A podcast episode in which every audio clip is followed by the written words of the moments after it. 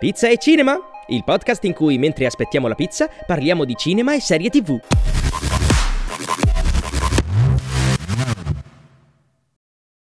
Olè, eccoci qua, tornati dalla sigla come al solito, ovviamente con i nomi invertiti perché nel senso non ci facciamo Perché mai ci piace, mancare ci questa piace. gag, eccoci qui.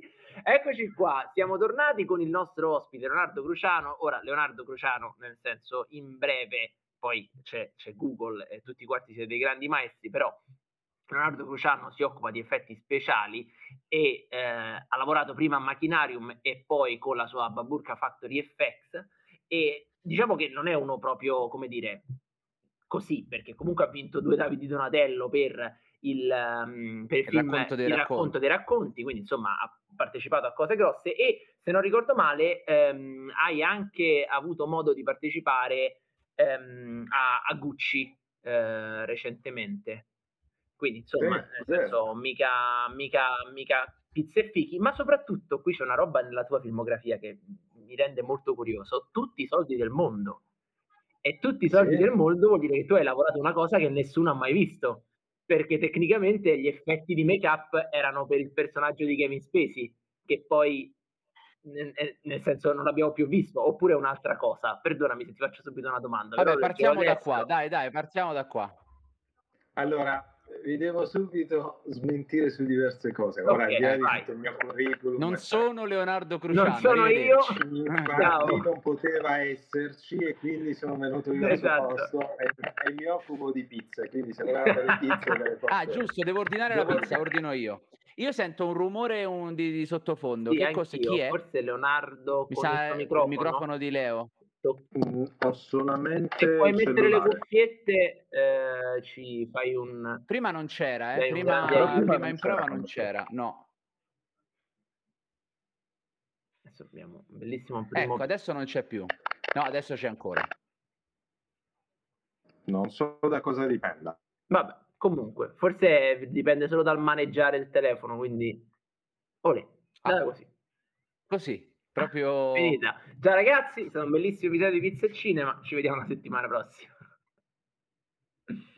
Se n'è andato proprio. andato via. È andata- vabbè, è andata Vabbè, è intanto così. Io intanto ordino la pizza, favore. sì, la ordino lo stesso. O, o comunque, eh, tu non, mi dicevano che eh, hai rosicato perché non è mai successo che la inviassero quando eri tu in Ho live. rosicato, ho rosicato perché Gianni si è vantato che dice ah, oi, a noi ce la inviano sempre, a voi non ve la inviano Eh, mai. È successo quattro volte ormai che qualcuno ci Dai. mandasse lì la, la pizza in Uè, ufficio. uè, quindi perché sei ma- Gianni? Magari sei fortunato oggi e te la mandano. Io, io Mm. comunque provo a ordinare, poi vediamo se qualcuno la la vedo difficile perché tanto mi volete far sentire meno importante di Gianni, io lo so. È per quello, è per quello. Che cosa è successo, eh, Giacomino? E adesso Giacomo magari lavorerà al ripristino della situazione, spero. Chissà, chissà. Comunque, eh, per eh, cercare di, come dire, ehm, iniziare con un eh, riempire il vuoto, io cerco di, Sì. Eh, come dire, provare a spiegare quello che ci dovrà spiegare il nostro, nostro amico Leonardo, poi gli chiediamo conferma se ho ragione. Ovvero che noi abbiamo tutto ciò che è, ehm, come dire, effetti visivi che di fatto è ciò che si fa in post-produzione. Quindi no, c'è tutta la parte ottica, i VFX, eccetera, eccetera, che tecnicamente sono i visual effects. Le cose fatte al computer. Esatto, perché poi in realtà prima non Ok. venivano fatte al computer, erano gli effetti ottici, quindi tipo il matte painting, quelle cose così, però il concetto era che venivano fatti a livello ottico sulla pellicola. E dopodiché c'è invece tutto il mondo degli effetti speciali, pratici, quindi i famosi practical effects, che Che però... sono proprio Sì, però pure lì è le cose che succedono sul serio in scena. È tornato Leonardo, La te- eccoci qua. Eccoci. Mi sentite meglio? Ti sentiamo meglio. Sì, ecco. Ti stavi per smentire, ti stavi per dire che avevamo sbagliato tutto. Sì, in generale, no. Eh, in, realtà, in realtà è successo quasi il contrario, cioè ovvero eh, ho lavorato in entrambi i film di Ridley Scott, ho avuto Ok. questa enorme fortuna. Però per mia fortuna, in tutti i soldi del mondo, eh, l'invecchiamento di Kevin Spacey. Kevin Spacey girava quasi tutto in America o comunque in Inghilterra, Ok. quindi non, Ah, non era di nostra competenza. ok. Io facevo tutto ciò che era il taglio dell'orecchio, le carbonizzazioni, Ah, quindi tutta la roba- tagliati, tutta la roba diciamo un po' più cruenta, adesso che per fortuna c'è tutta, anzi bene in dettaglio, tutto, quindi quello è stato fighissimo. Invece del mio lavoro su House of Gucci purtroppo non si vede praticamente nulla in questo No. momento perché la director's cut giustamente ha tagliato tutta una parte. Ok. Cioè, scusami, non la director's cut, la, La- la theatrical commerciale. Spero, che spero la- che invece poi magari venga recuperata nella director's E cut. che, che roba era questa tagliata? Cioè, Eh, cosa... non si può dire. non si può Non dire, si non può si può dire. NDA, NDA. Eh, Visto che non c'è, non la posso dire, quindi il massimo che potete Giusto. gustarvi è un foro di proiettile in fronte al nostro... Vabbè, ci al nostro- passare, dai. Ti posso chiedere Sì, Leonardo, di no. mettere il telefono in orizzontale per, per una cosa esatta? Grazie. Grazie mille. Comunque, va bene, noi stiamo provando un attimo a, a spiegare eh, l'enorme mondo, quindi ci siamo tolti davanti gli effetti visivi, quindi effetti visivi, effetti ottici, tutto ciò che si fa in post-produzione. Però gli effetti speciali dentro contengono tante cose, quindi infatti, Cosa infatti, contengono, per esempio, allora, per esempio, io oh, prima citavi che ho vinto oh, due Davide Donatello per il racconto dei racconti. Uno con i migliori effetti all'epoca si chiamava migliori effetti digitali e uno come miglior nella categoria miglior trucco. Ma in realtà la cosa di cui io sono più fiero, per esempio, è di essere stato candidato negli Oscar di settore Guild Award a Los Angeles con per il film Six Underground, Underground di Michael Bay come Best Prosthetic Makeup per cinema, lì sono quelli di settore. Il che ti fa un attimo pensare, capire che in effetti non è così semplice la situazione da capire. perché ci abbiamo detto tre cose diverse. Per cui io per primo, alle volte mi potete conoscere come un, uh, uno special makeup designer, come un animatronic supervisor, come uno special effect supervisor, anche hybrid effect supervisor, perché in effetti eh, si evolve questo mondo. Quindi ciò che andava bene una volta con una dicitura, oggi ha preso magari un'altra strada. In effetti, quando noi diciamo migliori effetti visivi, o comunque parliamo degli effetti visivi, dei visual effects, uh, si, l'Oscar è partito con questa dicitura, eh, cioè è partito uh, Rambaldi, per capirci, il padre Certo. di E.T., di King Kong, quindi non del digitale, aveva il, ha vinto gli Oscar come Best Visual Effects Supervisor, ok? Oggi invece, e quindi doveva essere tutta la, te- la categoria omnicomprensiva Tutto, tutto ciò che succedeva nei film che non poteva succedere nella realtà, essenzialmente. Quella realtà diventava che fossero questi davanti alla camera o come si dice dietro la camera in post produzione erano la categoria effetti visivi. Poi gli effetti digitali stavano un po' ah, negli anni 90 ad indicare quello che erano gli effetti appunto fatti di computer grafica quindi di CGI computer grafica computer imaginary e dopodiché indicavi con special effects gli effetti più o meno fisici quelli pratici Oggi invece che cosa è successo? Dopo anni in cui il supervisore, in cui i film hanno sempre più prevalenza di effetti digitali, andando a ritirare dai premi i visual, effect, i visual effects sempre digitali, diciamo che abbiamo preso questa nuova nomenclatura, ovvero chi fa le cose fisiche fa gli special effects, chi fa le cose in post-produzione digitale fa i visual effects, quindi SFX e VFX in italiano, ok? Beh, dai, siamo Ok. arrivati a un buon punto, non pensavo Ci saremmo arrivati. Comunque ci siamo nella foga dimenticati di fare la parte eh, caratteristica di questo podcast, ovvero gli oggetti che abbiamo portato relativi all'argomento. Ora, Adriano Santucci, io non Inizia vo- tu, eh, inizia inizio tu. io. Io ho portato dei prop in realtà, perché eh, so- sono stato un pelino autoreferenziale, scusate. Ho portato dei prop da Nostos, nel senso che eh, chi, chi ci segue da un po' sa che abbiamo da poco fatto un cortometraggio post-apocalittico e ovviamente ci siamo tenuti tutta quanta la roba, c'è un'intera sezione della, della Slim Dogs che è una parete intera solamente di props e costumi e quindi nello specifico mi sono portato i due props caratteristici di, ehm, di, di Nostos, ovvero il famoso Game Boy bruciato è recuperato fatti dal team di Alessandro Iacopelli, pazzesco, e nello specifico sono una cosa che torna molto negli effetti, eh, nei props e negli effetti speciali, ovvero c'è l'Hero Prop è quello in realtà che eh, non è, è, è, il double, perché questo è un effettivo Game Boy ed è effettivamente è stato scenografato, sciolto, eccetera, eccetera, contiene anche dietro, eccola qui, se riesco ad estrarla, la, la, cartuccia del gioco fatta apposta. Ed è quello funzionante. Ed è quello, quello. funzionante, questo si accende, funziona, non so se riesco a farvelo vedere. Forse non ha le batterie, no, non ha le batterie, quindi non funziona, però insomma funziona, si accende e contiene l'effettivo gioco. Questo invece è una replica vuota perché ci serviva per tutte quante le scene in cui lo dovevamo lanciare, doveva cadere a terra e non volevamo rischiare che quello che funzionava si spaccasse. Quindi il mio oggetto è ehm, il Game Boy di Nostos e che vinca o non vinca rimarrà comunque qua, perché tanto comunque qua sta e quindi da qua non se ne va. Perché so, Leonardo, sì, sicuramente ti avranno spiegato. Adesso vediamo qual è l'oggetto che hai voluto portare te. Che poi a fine podcast facciamo votare chi ci segue. E l'oggetto che vince poi resta nella scenografia. Vedi là dietro già ci, si stanno accumulando sì, un po' vero, di cose no, dietro Mauro delle varie puntate. Quindi tu che, che hai portato come oggetto? oggetto ci hai portato che per allora, te rappresenta gli effetti speciali? In, in realtà non ve lo posso inquadrare, ma ve lo manderò perché è una boccetta comune, ovvero il sangue finto. Ah Ah, che okay. Il sangue finto è proprio una delle cose, anche perché è la cosa per me più divertente, in quanto io sono emofobico no. e realizzo sangue e tutti i miei effetti splatterissimi, ma in realtà questo vi dà dimostrazione di come funziona il cervello umano, ovvero se lo faccio per lavoro, mi documento, vedo tutto e non c'è problema, come un po' quando lo fai per emergenza, per salvare qualcuno.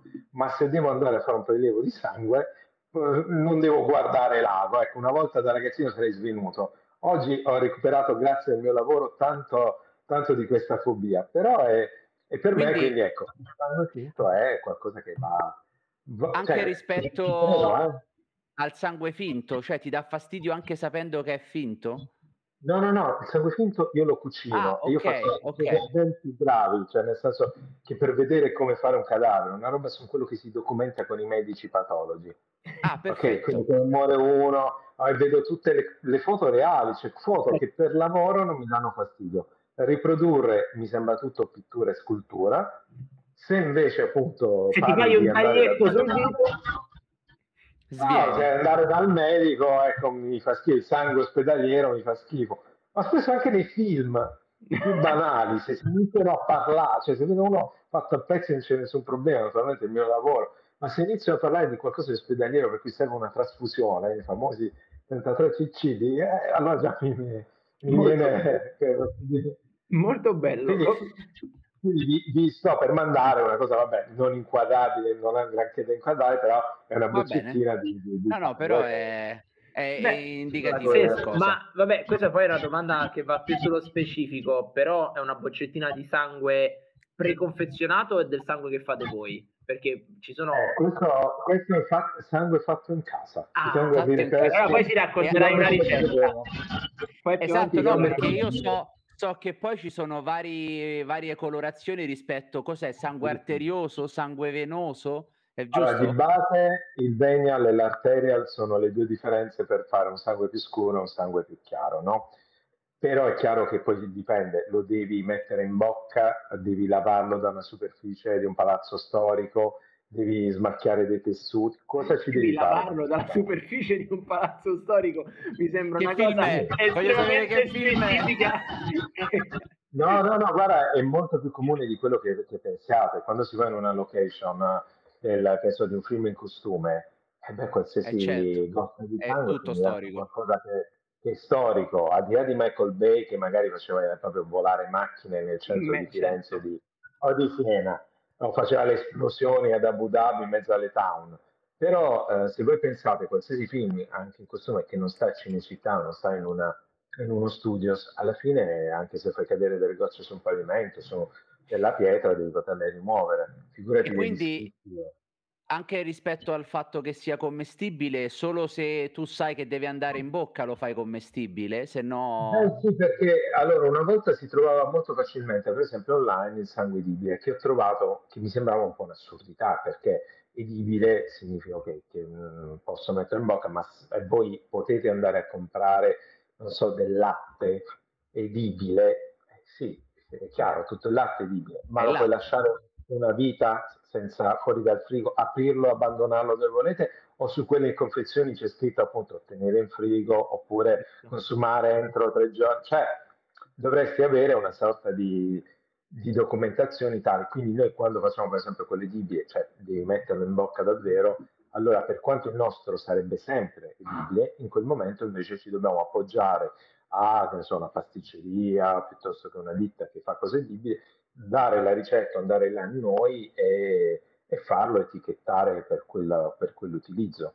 Cioè, non ci avevo mai pensato che è, è, è, edibile, però andrà male effettivamente se è edibile. Ah, sì. Ma anche la ricetta che noi usiamo è sempre edibile, quella che più o meno utilizziamo noi per fare quasi tutti i tipi di sangue molto realistici di trucco, perché comunque va sulla pelle, quindi dermatologicamente mi è più comodo che sia un qualcosa di naturale, tra virgolette, piuttosto che quelli troppo artificiali, industriali, di cui non so la provenienza o se c'è un'allergia a un attore. E poi per controllare i colori, perché abbiamo parlato di due grosse categorie di massima sui colori, ma in realtà uh, di che cosa ci dobbiamo occupare? Ci dobbiamo occupare anche di capire che tipo di tinte ci sono, il direttore della fotografia dove lo sta riprendendo, quanto coprente o quanto trasparente, per esempio se sta sull'asfalto di una strada grigia, oscura, molto spesso il sangue vero non lo vedreste, sembra una macchia d'olio. Quindi, come ogni cosa nel cinema, anche se avesse a disposizione tutto il sangue vero del mondo, al 90% non funzionerebbe cinematograficamente. Beh, anche sì, è vero, spesso il sangue finto ha un, una consistenza magari molto specifica, deve colare una singola goccia per colare una singola goccia magari serve un, un sangue con una viscosità specifica oppure ne deve uscire a fiotti, allora ne serve uno particolarmente liquido e quindi è sempre molto, molto bella questa cosa. Um, Fede 6 eh, Easy fa una domanda che ci fa fare un segue nella, nella, nella pross- nel prossimo argomento. Dice Leonardo, mi lavorato direttamente con il regista parlandoci del lavoro di viene commissionato alla produzione. Ora, al di là della risposta a questa singola domanda, quello che ti chiedo io è a che punto della produzione viene normalmente coinvolto il reparto degli effetti speciali? Cioè, quando è che solitamente vi arriva la chiamata e dice ok, questo, questo film servite voi. Ok, allora faccio una semplificazione di massima, perché noi abbiamo detto che digitali, ok, non siamo noi, anche se prima facevo anche quello, diciamo come ibridi, come integrazione degli effetti, visto che molte cose, come sapete, oggi possono essere sia animatroniche, sia persone in costume, ma magari con delle porzioni verdi o green, blu, che siano da implementare in digitale. Detto questo, ricordiamoci che sono anche effetti speciali, le esplosioni, gli effetti pirotecnici, gli effetti atmosferici, il vento e la pioggia, eh, gli effetti di armieria, quindi eh, al di là dei proiettili anche l'arma bianca. Quindi anche ulteriore divisione, non sono una ditta di effetti speciali fisici atmosferici e pirotecnici, ma sono, alla fine io copro quello che è normale in America, come anche in Nuova Zelanda e in altri paesi, un laboratorio di prosthetic make-up, quindi di special make-up, di trucco speciale, assorbe, ovvero anche l'animatronica, cioè i robot fatti eh, per, per il cinema, e gli special props, quindi tutto ciò che può essere eh, un oggetto speciale che ha delle funzioni speciali. Ecco, tu prima hai fatto vedere il tuo Game Boy, metti che dovesse essere gommoso oppure quello edibile. Ecco, il famoso Game Boy edibile. Guarda, ho fatto mangiare di tutto, quindi però ecco, tu hai bisogno di una serie di eh, trucchi speciali per capirci, di cui fa parte il mio lavoro. Dopodiché io come figura sono sia il designer che il supervisor, ok? in Italia tendiamo sempre ad avere più skill, più ruoli, più competenze, ok? Perché non abbiamo la specificità dei laboratori magari inglesi o americani. Anche che magari non abbiamo una mole di produzione tale. Sì, più che altro non c'era un tessuto tale per cui uno che sa mettere solamente i peli o i capelli, quindi che fa l'air punching, Guarda. possa uscire dopo tre giorni che lavora da me, entrare tre giorni in un altro laboratorio, poi tre giorni in un altro, poi tre giorni in un altro, come può succedere a Londra, quindi ti specializzi e tutto il mese fai quello, tre giorni a testa in laboratorio. Quindi se tu fai solo quello e poi io questo mese ho solo tre giorni di lavoro, o campi con i soldi di tre giorni o impari anche a fare altro. Ok? C'è Marco Cioni che, che, non riesce a credere al, al, concetto che esista qualcuno che per lavoro faccia il punching dei peli, dei capelli, delle, delle piume, di qualsiasi cosa. È una roba che lo manda ai matti questa cosa. Allora, in, in, come si chiama? In, sul Signore degli Anelli, che è durato un botto, c'era chi faceva solo gli anelli della cotta di maglia di tutte le armature. Cioè, c'è gente, proprio dei fatti inventano i ruoli ma no, anche quelli di plastica, cioè che doveva solo montare una serie di cotte di maglie con degli anellini di plastica. Quindi è, si è inventato il ruolo, no? Perché tu alla fine è quello che ha fatto, non esisteva su un altro film, l'hanno fatto su quello. Ora, quindi è, chiaro che questa persona non penso che giri ora il mondo facendo un giorno per nazione di cotta di maglia. Però, quindi ecco, partiamo da questa idea. Quindi in questa idea non c'è quindi una regola ben precisa.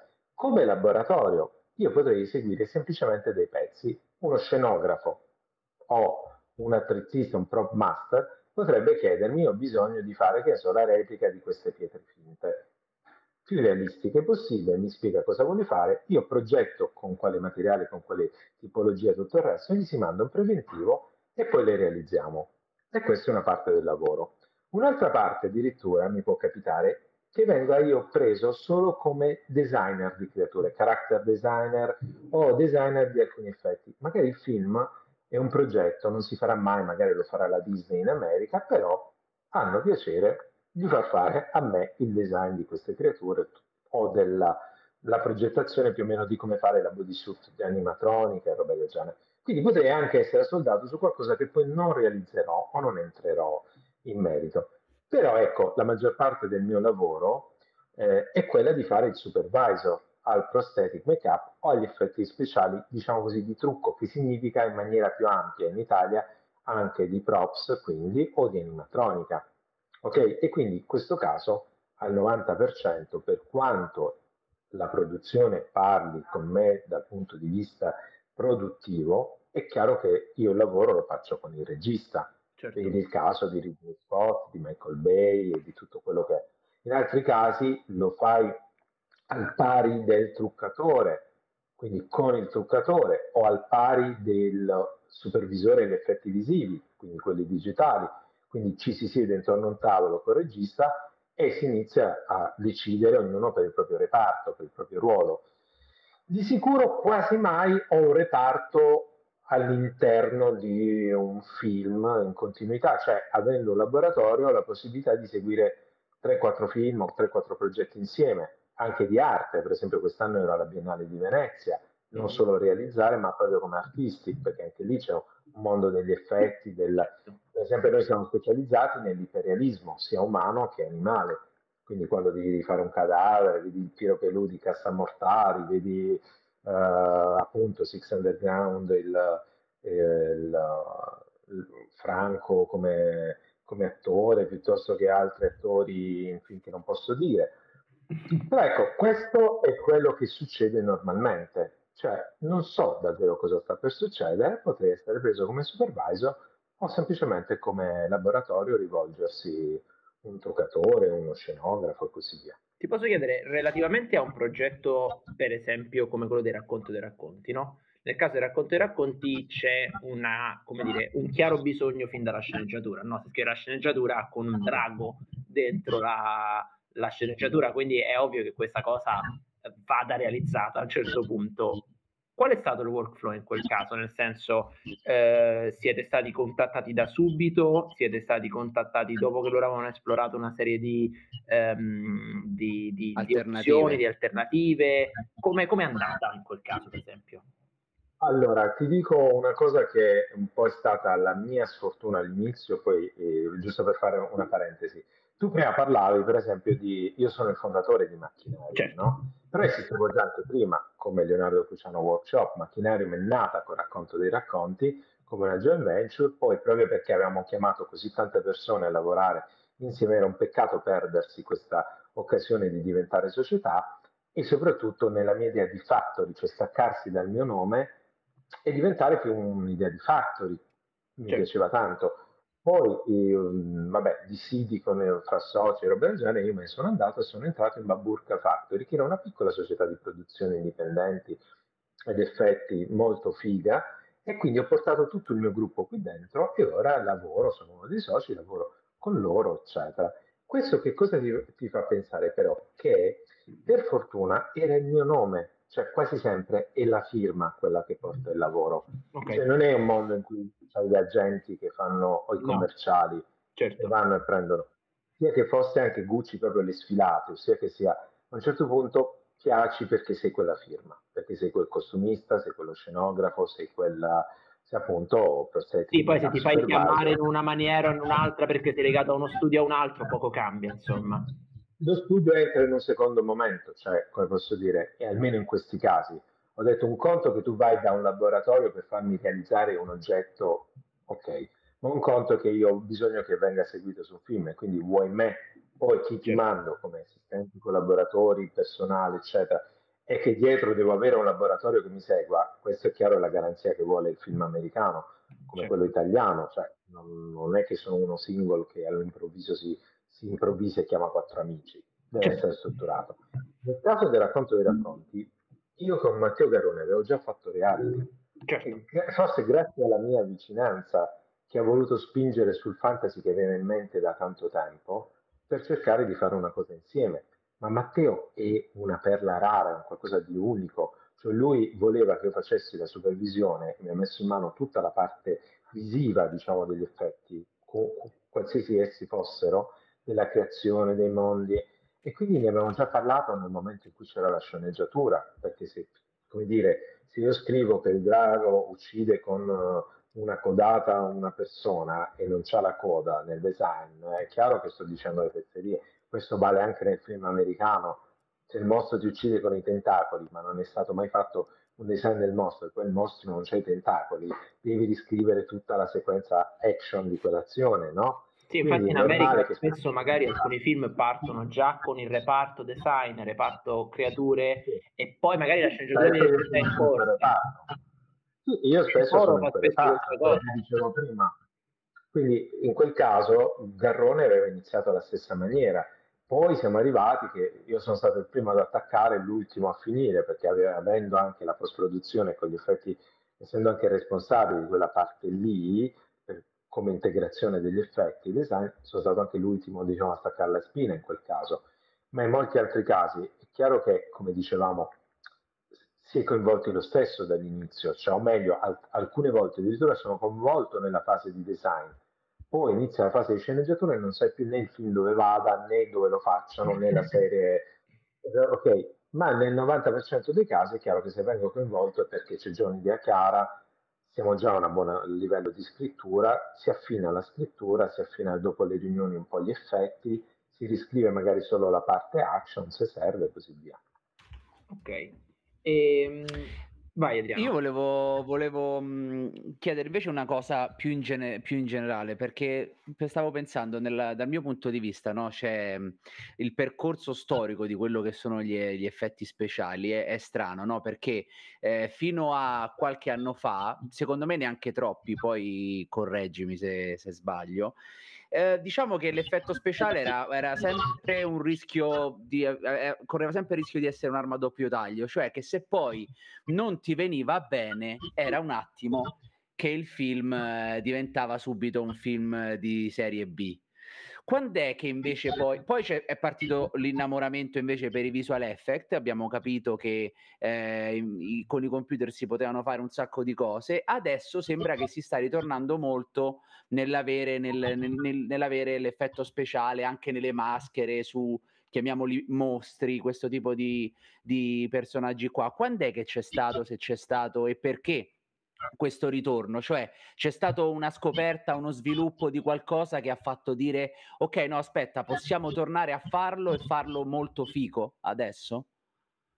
Allora, in realtà io insegno sia al centro sperimentale sia alla scuola dell'Accademia di Trucco della Scala di Milano spesso ed è uno dei mom- quando c'è storia degli effetti speciali in realtà è un qualcosa che dovremmo rianalizzare proprio come storia del cinema, cioè sia a livello narrativo, sia a livello proprio di sceneggiatura, sia a livello di attori, sia a livello... In realtà è tutta un'evoluzione perché fa parte di un contesto molto più grande. Se tu pensi un po' come diceva eh, il buon Storaro, ai peplum movie del momento in cui eh, la Technicolor doveva spingere sui colori, a un certo punto tu coloravi qualsiasi cosa, anche nelle scene più drammatiche, quindi sembrava che la fotografia non fosse un discorso legato alla tensione, al pathos, a quello che voleva esprimere e narrare, ma fosse più legato al mezzo tecnologico, alla capacità un po' di creare una novità che era questo enorme colore ovunque. Se tu pensi alle serie di oggi, in cui fino a qualche tempo fa noi non potevi fare profumo di donna e doppiarlo o portarlo in America così, dovevi rigirarlo con degli attori americani, se no non era familiare.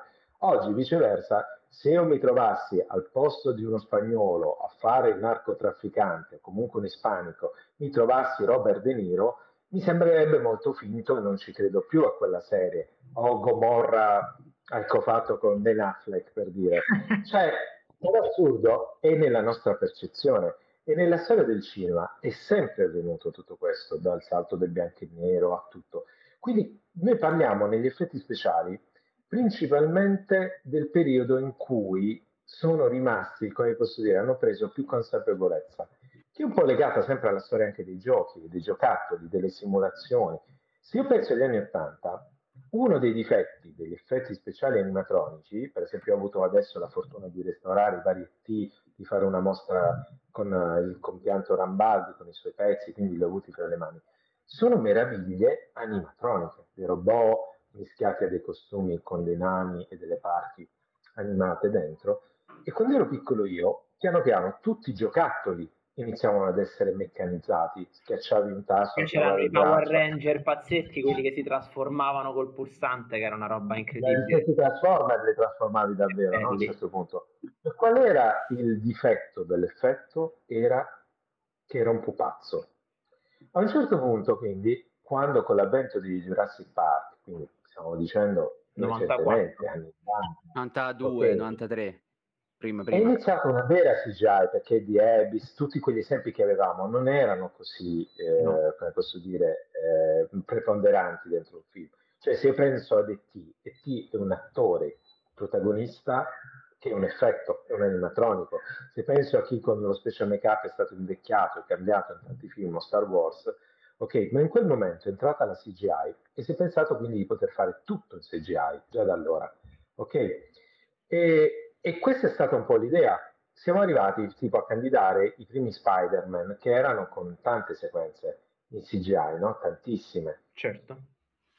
Al contempo va avanti anche Assassin's Creed, i videogiochi vanno avanti e diventano sempre più realistici. Qual è quindi l'accezione negativa in quel momento? Sembra un videogioco. Ok. In realtà nel, nella tua crescita percettiva c'è tutto il mondo intorno eh, pieno di effetti che in tre minuti monti su TikTok, pieno di effetti che in digitale ti appiccica e ti tracca una faccia. Come faccio allora ad essere credibile in questa sempre sospensione dell'incredulità? Come faccio? Tornando ad avere difetti, ad avere i difetti della fisicità, la luce, l'umido, lo sporco, a non essere asettico.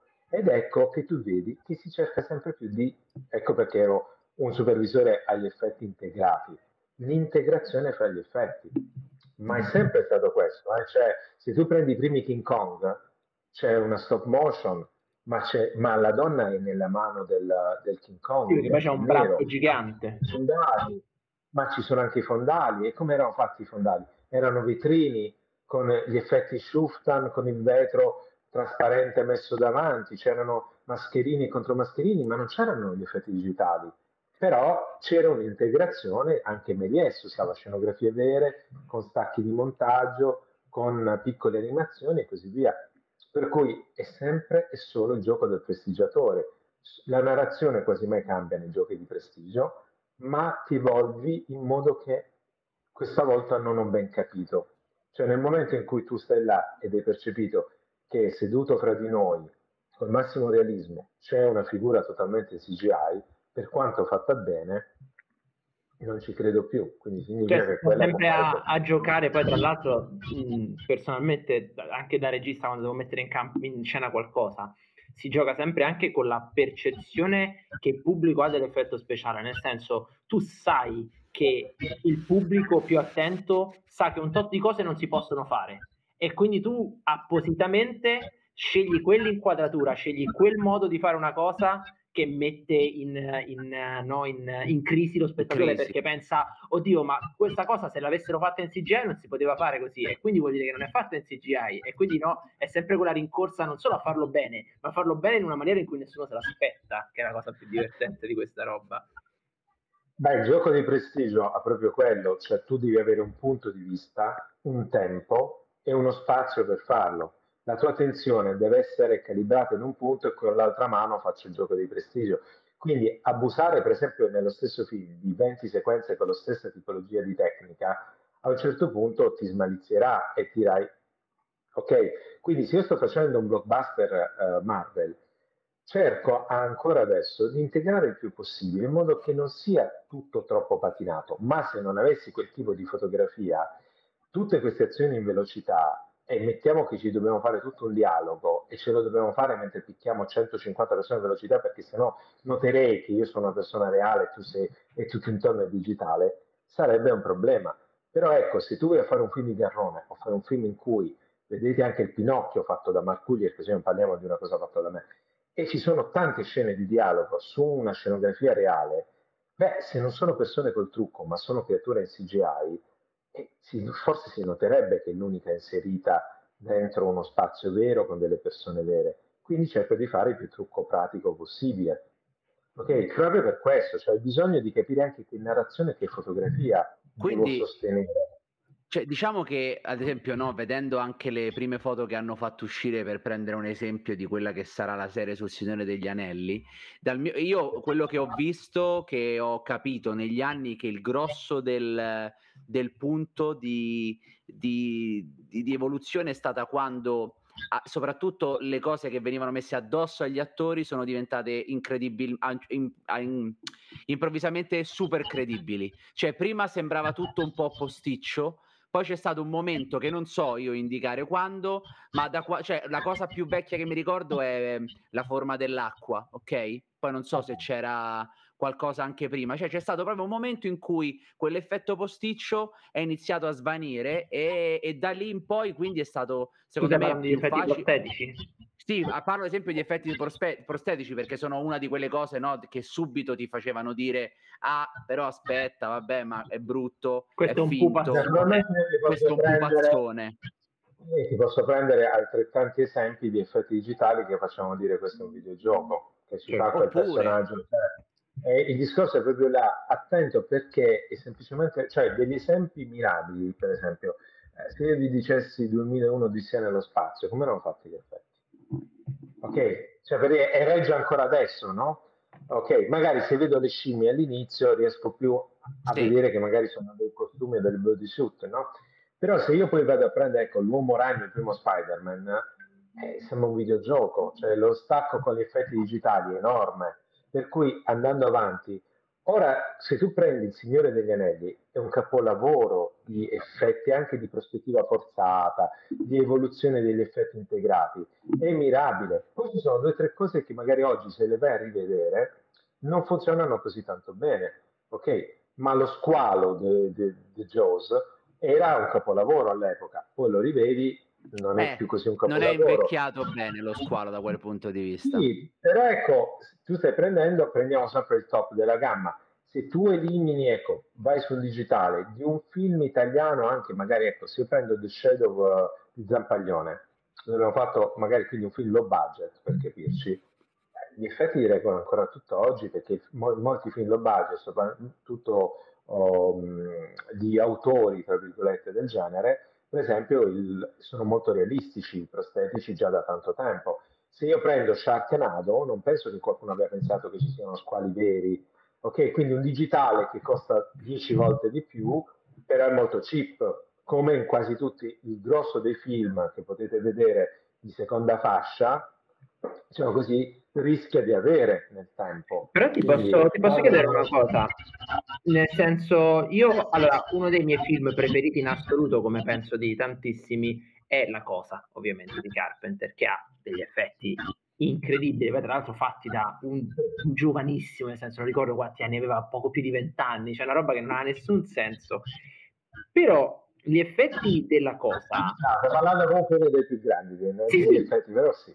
Però nel senso comunque la, l'età nella quale lui ha fatto no, quegli effetti, cioè era, era ancora giovanissimo e la questione è che gli effetti della cosa sono bellissimi, sono stupendi e comunque tu li vedi e riesci a dire ok questi sono, sono, sono degli effetti, cioè si vedono, hanno, però in una qualche maniera sono comunque comunque belli ti rimangono nella stessa maniera all'interno della sospensione di incredulità. Cioè tu ti rendi conto che quella è una maschera, ok? Quello lì c'è un effetto meccanico, però funzionano ed è una cosa che non mi sono mai riuscito bene a spiegare come mai gli effetti prostetici, anche se invecchiano come lo squalo, comunque rimangono, cioè tu lo vedi lo squalo che si piega, vedi la gomma dello squalo che si piega, però in una qualche maniera rimane più viscerale di un effetto digitale che non funziona, che invece è purtroppo sempre molto finto.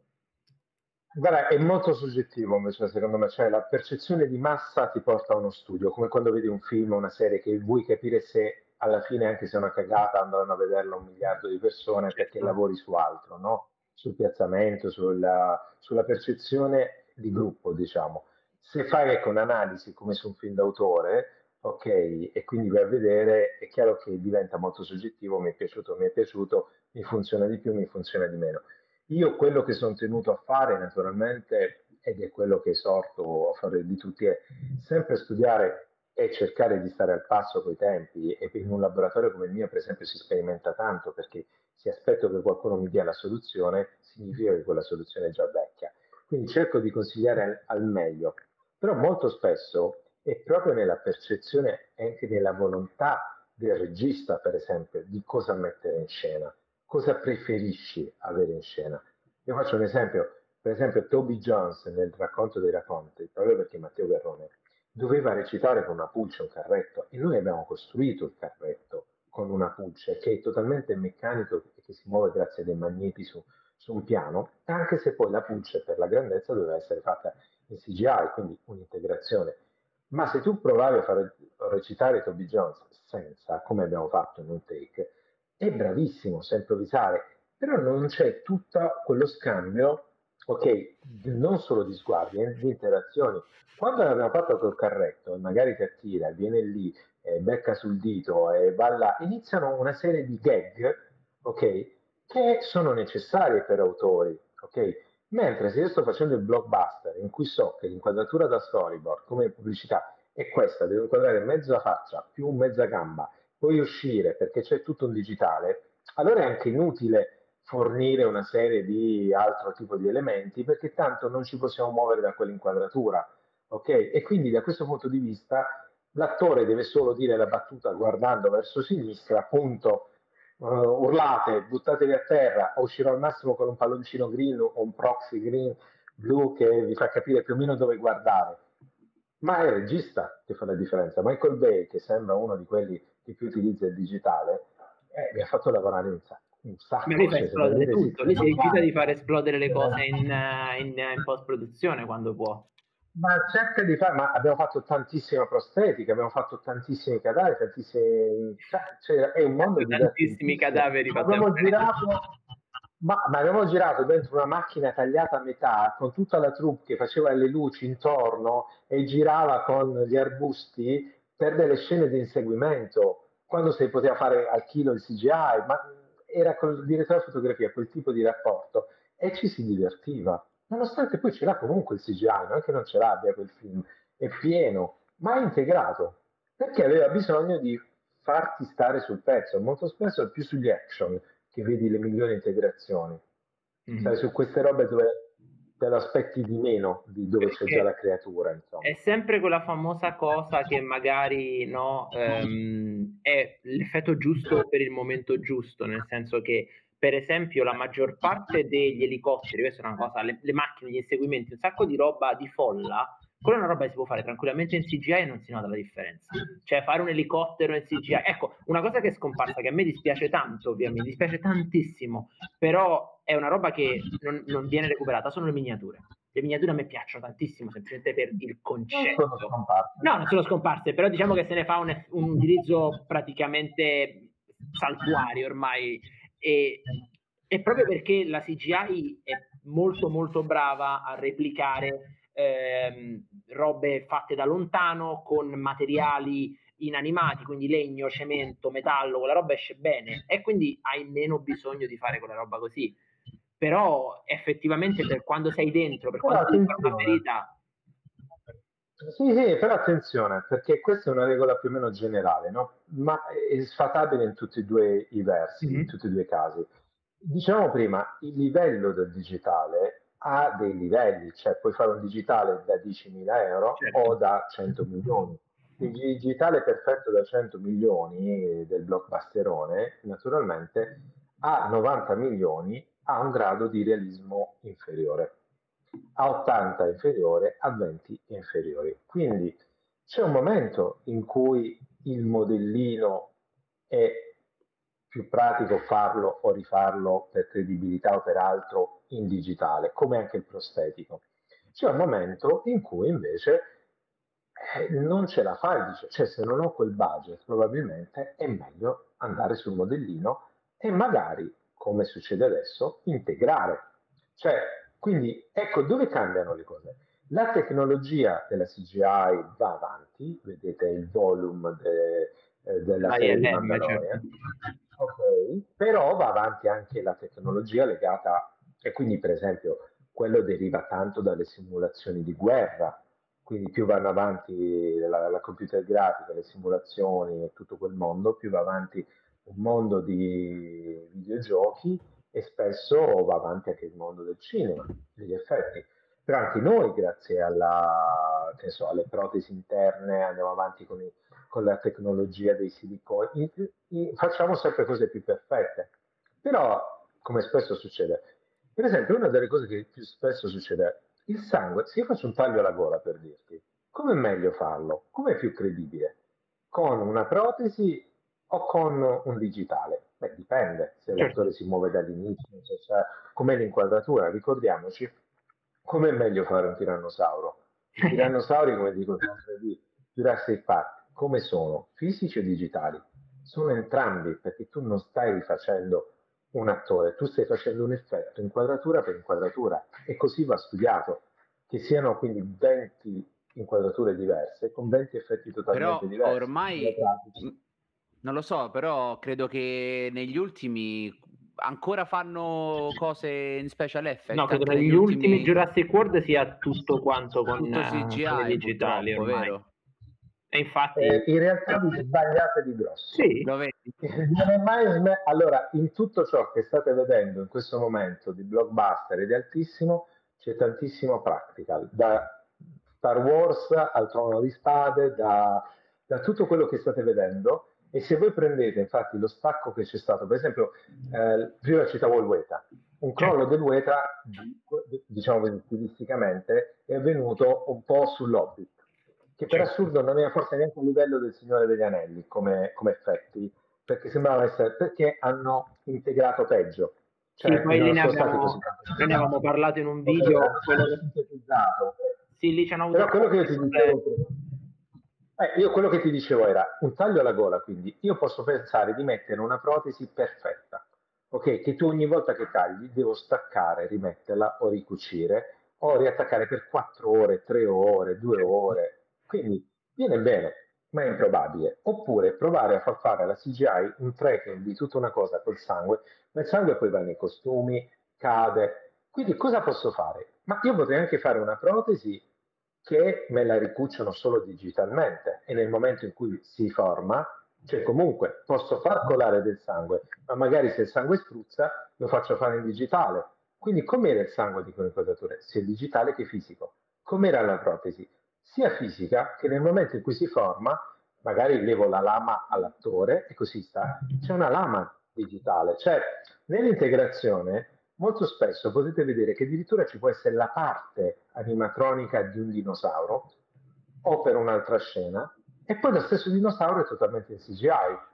Sì, sì, beh, ad esempio io per, mi ricordo questo discorso, per esempio nel primo, no, tutta la scena della cucina, mm-hmm. tutte le inquadrature, quelle sulle zampe, sono, hanno ricostruito le zampe e le, ga- le, gambe, le unghie dei dinosauri. Poi nelle larghe, dove si vede tutto il Velociraptor, era CGI. Sì. Quindi que- diciamo che ad oggi questa è diventata la strada maestra, cioè trovare una migliore integrazione eh, tra fisico e CGI, dove, come viene meglio. Questa è le- la strada che si Io. Ma è quello che che propongo anche io, eh? cioè nel senso anche se faccio un prostetico, molto spesso quello che ti dico è se tu dovessi avere una, come posso dire, un, anche un buco in faccia, che quindi non lo posso bucare l'attore, serve comunque meglio avere la protesi intorno, il buco in green, ok, e poi dentro lavorarci magari con un altro pezzo sempre ripreso dalla realtà per fare lo sforamento, come Walking Dead, no? Questo che ti permette che se tu sei concentrato sulla pelle di quel momento, la pelle è vera e fa la reazione giusta. In realtà è il foro dentro che porta un finto dove c'è già uno spostamento di ombre, di luci. Ecco, fare la migliore minestra significa proprio studiare questo. Capito? Studiare dove dire l'attenzione mi cade qua. Qual è il difetto di una tecnica? Qual è il difetto dell'altra? Come possiamo non far vedere i difetti di entrambe o sfruttare solo il meglio? Io c'è una tendenza che ne parlammo con William Gabriele che il, si occupa di effetti digitali per la DINEG, ci raccontava insomma di tante cose. E la tendenza un po' problematica però relativamente a questa cosa è che lo vediamo per esempio lo, lo vediamo in, nell'ultimo Spider-Man.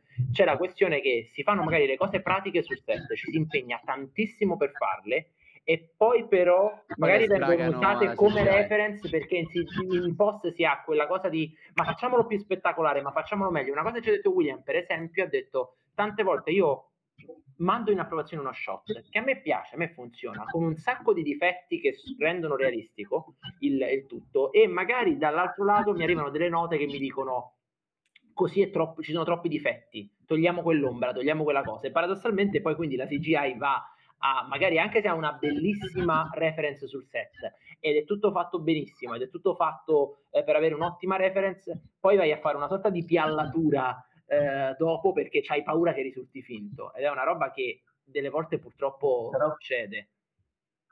Però questo, questo, è uno dei, dei, rischi, è chiaro, ma eh, per dire noi molto spesso realizziamo anche questa serie di dammi, dummies mm-hmm. in plurale, di dammi, cioè di mh, mm, fantocci vero finti, cioè o di persone o riproduzioni articolari. Fai conto, per esempio, eh, noi abbiamo realizzato anche delle cose per uh, The Witches, the, um, quello sulle streghe di... Um, Madonna, un lapsus, il regista di Zemeckis, no scusatemi. Ah ok. Di Zemeckis. Il, to, il Topolini, sì, il Topolini lo, lo, come si chiamano? Il gatto, altre robe erano totalmente CGI, eppure noi abbiamo riprodotto sia i topolini sia il gatto, sia perché servono come reference sul film, cioè serve posizionare nei keyframe delle riproduzioni come se fossero degli imbalsamati, ok, totalmente realistiche, che possano quindi far portare a casa tutta la fotografia e i difetti necessari da riprodurre in CGI,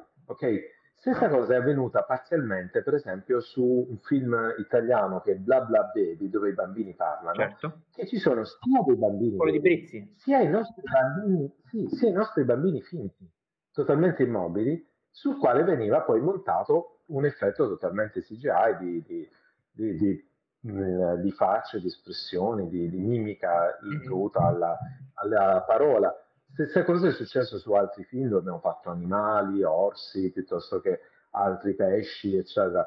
Quindi alle volte, infatti spesso io lavoro per esempio con società tipo l'NPC, la ILM o la Double Negative, proprio per realizzare quelli che poi per loro sono, oh, i, diciamo le così, le riproduzioni da articolare, da mettere in diverse posizioni sui keyframes del, del set.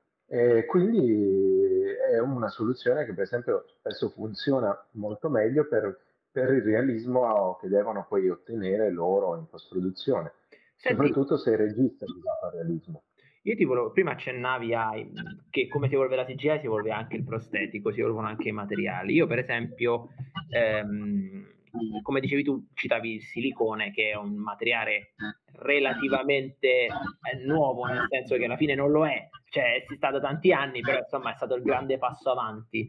Ti volevo chiedere se ci sono altri, eh, altri, dire, altri materiali, altre cose che sono, che sono uscite fuori, e poi in realtà un'altra cosa che ti volevo chiedere è di parlarmi anche magari di quelli che decidono di fare al contrario, nell'esempio di, ehm, del toro, per esempio, che per fare la forma dell'acqua ha deciso di utilizzare il foam latex, che invece è un materiale vecchio, non, spero di aver detto il termine giusto, però insomma è un materiale vecchio che però era più adatto al tipo di film che voleva fare. Insomma, vabbè, un excursus sui materiali. Allora, vi dico già una cosa.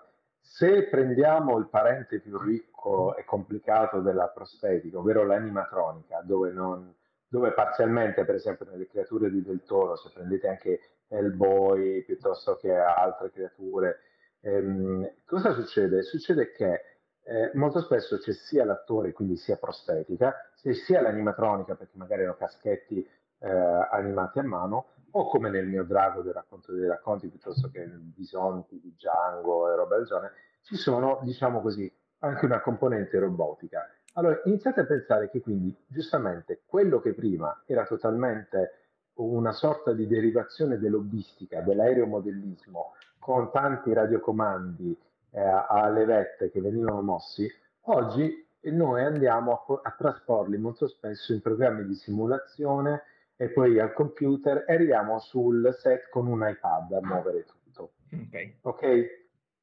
Tutto questo non fa però sempre a, a come posso dire, mh, a gi- gioco con quello che può essere l'effetto. Se vado a prendere Rambaldi, la leva tirata per esempio con un cavo da bicicletta lunghissimo, anche il puppeteer più cretino, muovendo 20 cm di leva, riesce a far fare un movimento fluido di un piccolo millimetro sull'occhio.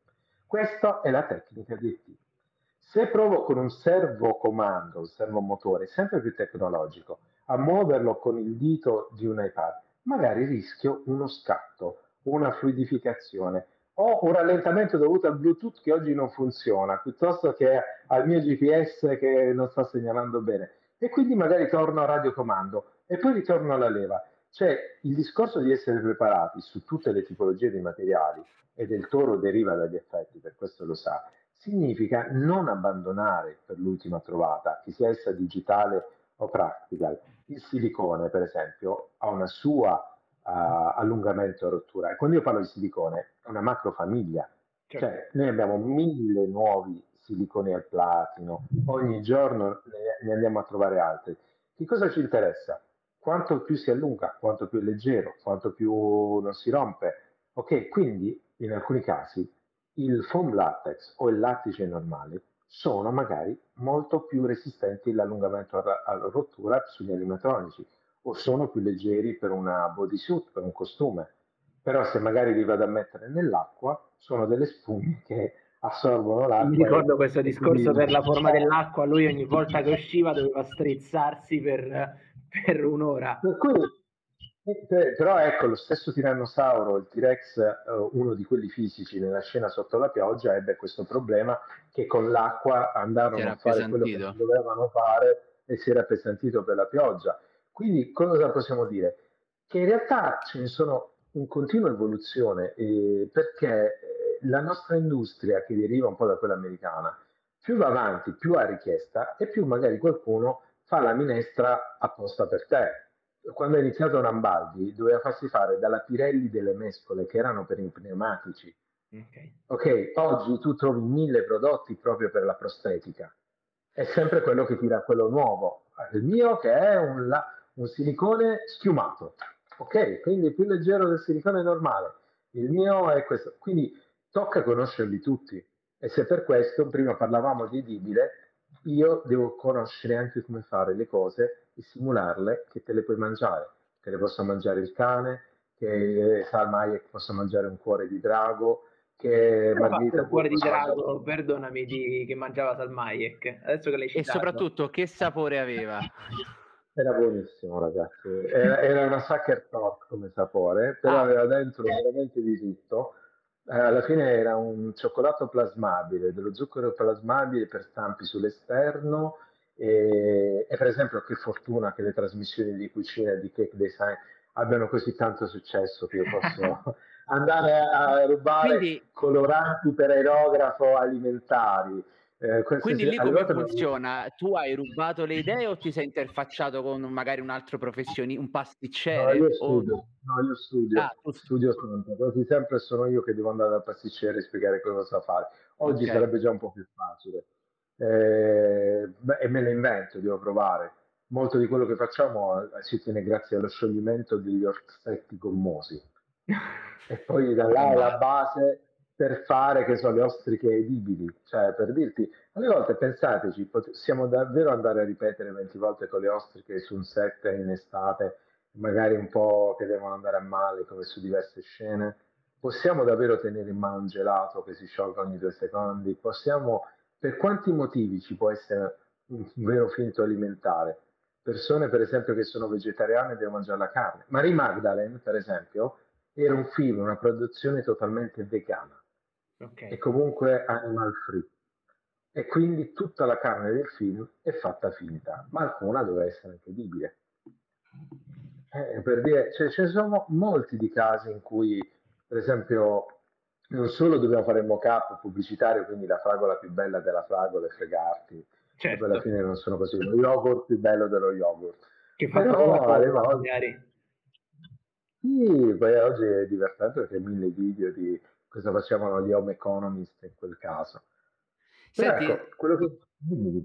No, ehm, ma questa, diciamo, chiamiamola globalizzazione anche rispetto a, a che, che, che, che, è arrivata in tutti i campi, no? Ha, ha, fatto perdere un po' di specificità, secondo te, a quello che è il lavoro, ad esempio, eh, italiano, di quello che sappiamo, sappiamo fare noi, o comunque poi questa cosa poi si, va, si mantiene perché ognuno si specializza in una cosa particolare, cioè questo fatto che adesso la diffusione de- è facile trovare i materiali, è facile trovare tutto. Eh, da questo punto di vista ha fatto un po' perdere qualcosa o poi rimane la componente artigianale del, del chi fa proprio? No, secondo me non si è perso nulla, ci è solo dato più possibilità. Cioè, io sono molto, ancora oggi, spero di rimanere così per il resto dei miei giorni, sono molto più bravo di ieri oggi e così dell'altro giorno. Non mi sono seduto perché abbiamo trovato la tecnica e così ognuno porta avanti l'asticella più in alto dei grandi in qualsiasi parte del mondo. Questo avviene più a livello studentesco, cioè come posso dire, quando credi che ormai quella è la formula, una volta che ho imparato, magari dal migliore, dallo studio migliore di Londra, come farla, adesso io ho il verbo, la parola e posso andare avanti. Chi si è formato come me col niente continua a pensare che ne ho visti passare tanti di materiali, di tecniche e appunto risultare vecchie e obsolete solo dopo qualche anno. Ok? E quindi che cosa succede se io sono rimasto legato solo a quella tecnica e quella innovazione? se io non ho saputo fare, guardate ancora di più nel computer, facciamo un esempio, per esempio chi è un tecnico che fa il compositor, cioè che mette insieme le immagini in movimento, un po' come chi fa Photoshop in fotografia mette insieme la minestra, no? lui la fa sui video. E domani è solamente un compositor di Nuke invece che di Fusion o di un altro programma. Se ne esce un altro ancora, lui che fa? Finisce di lavorare perché era solo il, lo specialista di quel programma o rimane comunque un compositor che continua ad imparare tutti i programmi di compositing che usciranno. E così è un po' nel nostro campo. Se anche mettono al bando dei colori, come è successo in passato, no?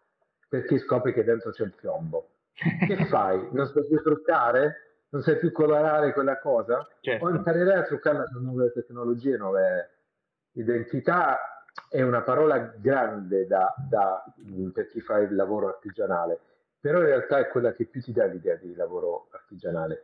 La mia cifra stilistica, la mia identità mi porta ad essere questo.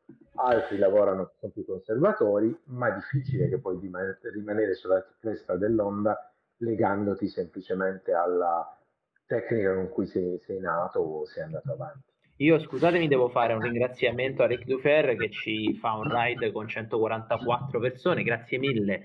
Eh, grazie Rick, eh, grazie Rick. Magari ci vediamo presto, insomma, su, su, su questi schermi. Vediamo, dai. E, um... No, invece vai, eh, vai, vai, vai, tu, vai tu. Vai, no, io in realtà volevo chiedere una cosa specifica. Um, una delle ultime cose uscite fuori è eh, il lavoro, non ricordo, si chiama Mike Marino, che è ehm, la, la, persona che si è occupata del trucco prostetico del pinguino nell'ultima, nell'ultima versione di The Batman, che è una roba impressionante. Cioè, nel senso, è il lavoro che è stato fatto sulla faccia di Colin Farrell è, è incredibile. E ho notato che è parte di un trend essenzialmente di quello che riguarda l'invecchiamento, comunque la modifica col trucco prostetico, nel senso che negli ultimi anni mi sembra che sia fatto proprio passi da gigante, cioè si è passato da delle situazioni in cui si poteva sempre vedere che c'era un po' di qualcosa in faccia a qualcosa che ormai veramente se qualcuno me lo diceva che quello non era Corin Farrell non me ne accorgevo. C'è stato un, un, cambio dovuto a qualcosa o è semplicemente la progressione normale della tecnica che è andata avanti? Eh, guarda, entrambe le cose, cioè ti dico, è normale che, sia, che succede questo, cioè che per molto tempo potresti non vedere grandiosi risultati e poi a un certo punto arrivare a capire che tutti nello stesso momento arrivano ad alzare l'asticella di tanto. Quindi questo può succedere per esempio per via di una tecnologia che avanza, come dicevamo, materiale. In molti altri casi c'è anche da dire che mh, mm, è semplicemente lo sviluppo che dicevamo del tutto insieme. Oggi per me, per dirvi, è molto facile vedere eh, su un cellulare delle immagini ad alta definizione. Ok. Ok? Assomiglia sempre di più, fateci caso, alla fruizione che ho sullo stesso cellulare o al cinema, chiede, o a casa televisiva, per cui quasi è facile che quello che riesco a guardare con un cellulare, non dico ad occhio nudo, eh, dico con un cellulare, poi sia la giusta definizione. Immaginate quando tu un trucco lo dovevi vedere bene che andava in macchina, in pellicola, o al massimo in, a un combo, e poi te lo rivedevi al cinema. Ok. Ok? C'è uno scarto enorme no, in quello che fai. Quindi non è solo la tecnologia, diciamo, del silicone, è anche il discorso per dire, quello che io adesso guardo, posso fare un provino fotografico che non è distante da quello che è proprio io guardo le texture e mi specializzo e vedo già come le vedrete anche voi sul monitor. Quindi il rapporto uno a uno sicuramente nella percezione ti permette di dire non puoi sfuggire, cioè se ad occhio nudo una cosa ti sembra figa, poi vedi il digitale e te la separa, non devo aspettare di vederlo, come posso dire, quando esce il film. Certo. Posso guardarlo un secondo dopo con un cellulare, con una macchina fotografica, con un device qualsiasi e correggere il tiro e arrivare con un prodotto che sono abbastanza sicuro che sia perfetto quando lo vedo a monitor. Dopodiché sicuramente c'è stata più fiducia nel prosthetic make-up e gli attori non escludete il fatto che sappiano, siano più preparati anche a girare quattro ore di, dopo quattro ore di trucco e incollaggi con delle protesi e rimanere espressivi. Quindi se non va avanti l'attore, tu fai un capolavoro come se fosse una statua, ma poi fa cagare quando recita, o se eh, al contrario è tutto molto bello, ma non c'è la volontà di produzione di metterlo quattro ore sotto trucco, è un po' tutto fine a se stesso. Ci sono delle aree, momento... scusami se ti interrompo, ci sono delle aree che vanno, eh, te, io delle volte guardando i, i making of, no, vedo che c'è sempre, dobbiamo stare attenti a un'area specifica della faccia dell'attore perché quella deve rimanere scoperta. Cioè nell'applicazione di questo trucco prostetico ci sono delle parti a cui si deve fare particolarmente attenzione non coprirle? No, non c'è una parte, dipende da cosa, da cosa stai facendo, ma anche, anche, qua la tecnologia.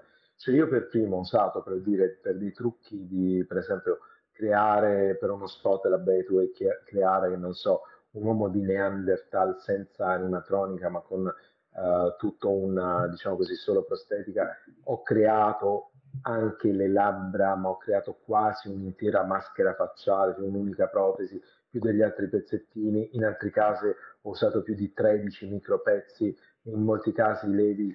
Per esempio un maestro in tutto questo meraviglioso italiano, mio amico e collega che era come anche su Racconto dei Racconti, Lorenzo Tamburini, per esempio, che eh, un tempo lo usavano solo per quelli che calcio, trasmissioni televisive, dove il livello proprio di inquadratura, di ceroni, certo. era basso. Quando ha iniziato a fare i suoi capolavori su Favino, su Elio Germano, su chi sotto il trucco ci sa stare, o lo stesso Fabio De Luigi, abbiamo iniziato a vedere anche in Italia cose meravigliose, ok, da questo punto di vista. Quindi se voi guardate sempre più gli Oscar, per esempio, dove non c'è l'Oscar come special make-up, l'Oscar è per il trucco, quasi sempre ora c'è sempre anche il supervisore allo special make-up, perché sono ormai diversi anni in cui quasi sempre il blockbuster arriva anche con uno special make-up o col prosthetic supervisor. A cominciare anche da Gucci, dove ha fatto un lavoro meraviglioso il mio collega svedese, per cui Goran ha fatto un lavoro meraviglioso su Jared Leto, per esempio. Ok? Però è, è questo, diciamo, il, il nostro lavoro oh, quotidiano ed è qualcosa che magari col tempo troverai che il pinguino che, che hai visto non lo so, forse magari ci stiamo tutti sbagliando, fra dieci anni dici, certo, dici, eh, ah, però si chiedeva che era vinto e poi invece come mai al nuovo certo. Leonardo Cruciano faranno questa domanda? Come mai oggi invece con Batman certo. 85 Dice una, per... Mm, una cosa che tu confronti con l'ultima versione disponibile, giustamente. E quindi... Sì. Magari ecco, gli stessi marshmallows o orsetti gommosi saranno sempre più performanti per fare anche le cose edibili, Beh, sempre più fighe. Ma invece al contrario c'è una tendenza invece, vista la voglia di rievocare un certo tipo di film con la grande quantità di remake che ci sono in questo periodo a cercare di fare un effetto che non sia necessariamente realistico ma che rievochi un effetto come lo vedevamo un tempo nello specifico è successo per Star Wars eh, sia su Yoda sia su Baby Yoda in The Mandalorian il, i pupazzi che hanno utilizzato eh, in alcuni casi anche in parte CGI sono stati animati per imitare il movimento, che, il movimento limitato che potevano fare i pupazzi negli anni Ottanta. E quindi c'è questa strana versione della realtà in cui li percepiamo reali perché li percepiamo simili a come venivano fatti tanto tempo fa quando eravamo piccoli. Tu cosa ne, cosa ne eh, il, allora, il, così a Goku, il Baby Yoda, insomma, sì, esatto, fondamentalmente era quasi sempre animatronico, animatronico mm-hmm. Goku eh, aveva delle cancellazioni alle volte di specchi digitali. Era quello che dicevo prima del prestigiatore. Il prestigiatore, ti, tu stai inquadrando il volto e quindi non starei a guardare se dietro il volto è stato rifatto in digitale un pezzetto di fondale perché magari c'era una stecca. Certo. Quindi il prestigiatore che ti mostra la mano sta facendo l'effetto nella, nel taschino. E come un prestigiatore magari limiti già i movimenti magari delle gambe, per esempio, mettendolo in una culla spaziale, limiti un'altra serie di soluzioni dando una narrazione. Quindi il prestigiatore si veste col cilindro e va a teatro e sta in frac per nascondere tutti i suoi trucchi, ma in realtà se fosse andato vestito da persona elegantone a una in mezzo al mercato avessi già capito, ah il trucco è nel cilindro certo. e il pubblico sta in un teatro, quindi non può andargli alle spalle, sta da un punto di vista, ne, ne si sognerebbe di andare sul palco, per questo l'ambiente a teatro, la narrazione. È chiaro che nella narrazione si fa anche l'effetto, come dicevamo prima, quindi io so che cercherò di fare la scommessa, far fare nel cervello la scommessa sbagliata. Quindi io mi sto concentrando sul realismo del Baby Yoda però mi sembra tutto concreto.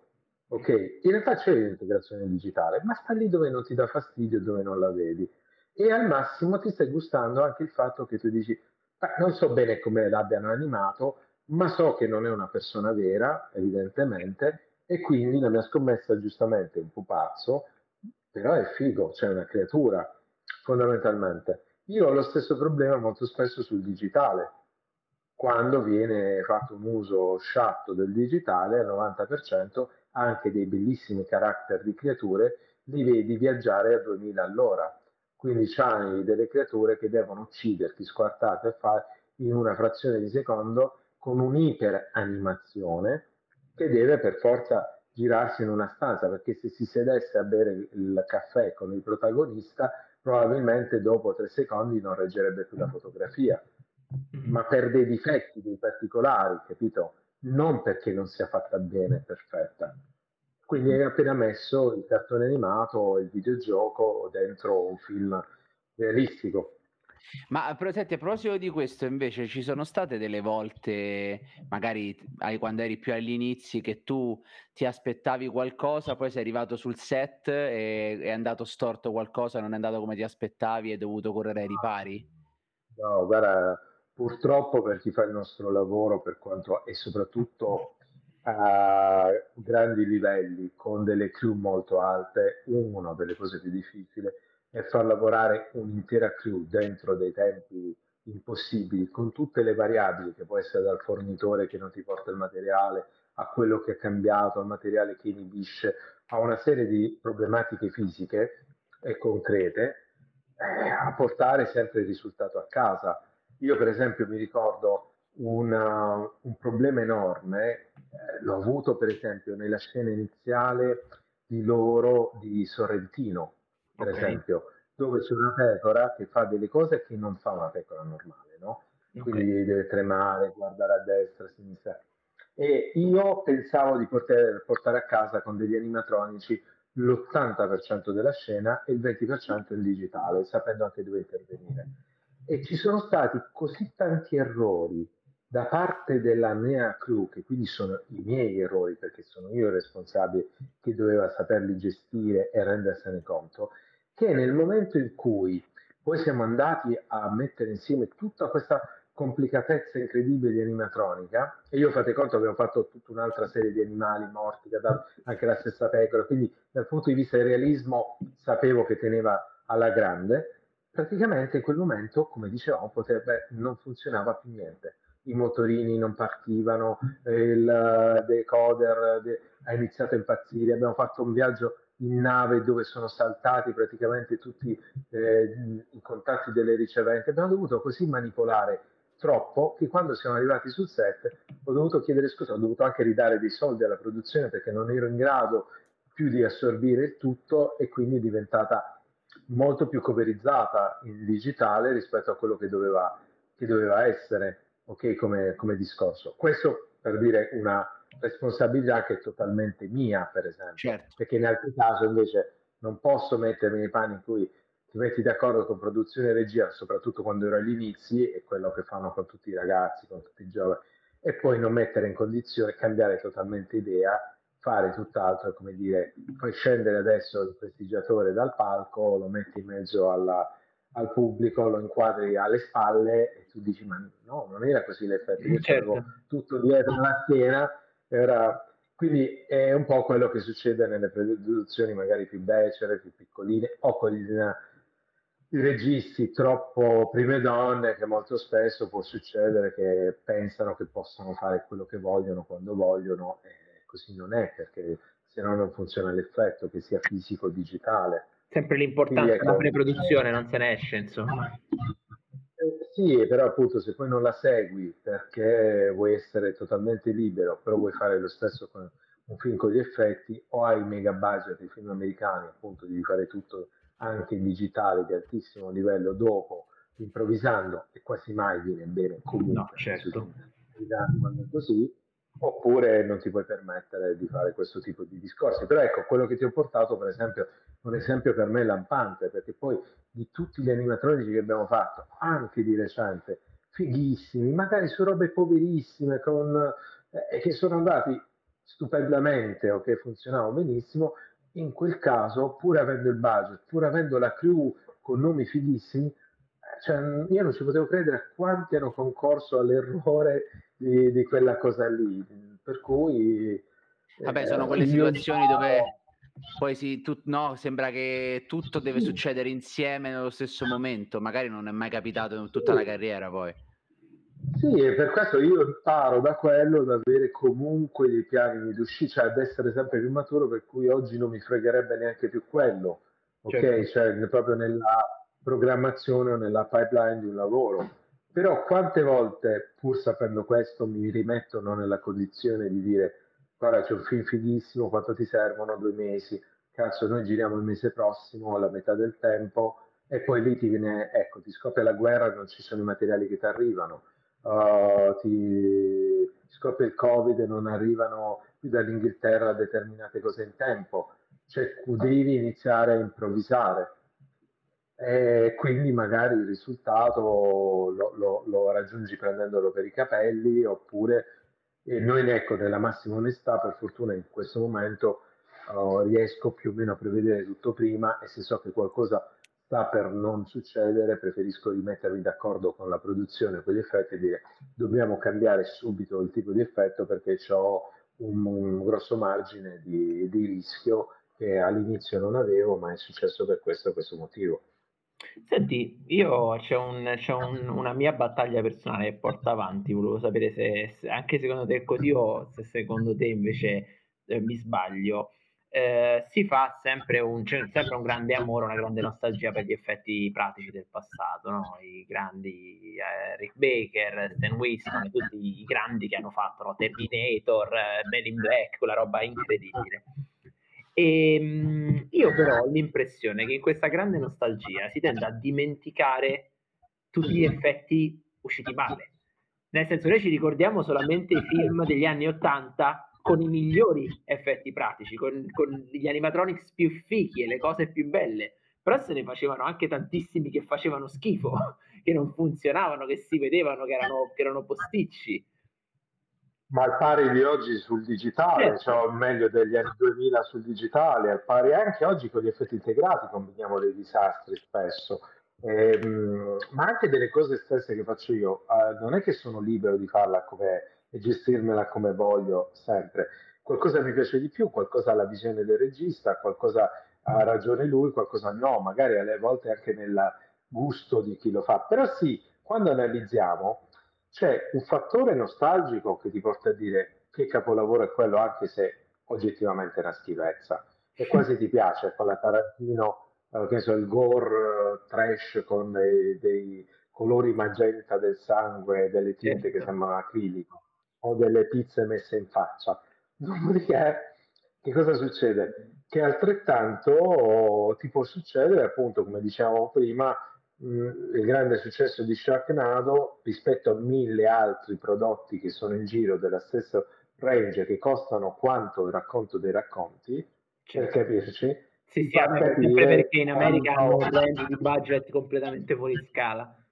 Però, eh, come dire, un film fatto da Matteo Garrone, bravissimo produttivamente come Pinocchio, come racconta i racconti, per 10-12 milioni, mm-hmm. ok, con un prodotto americano pieno di CGI da 10-12 milioni sono quei disaster movie che vedete in terza serata che so,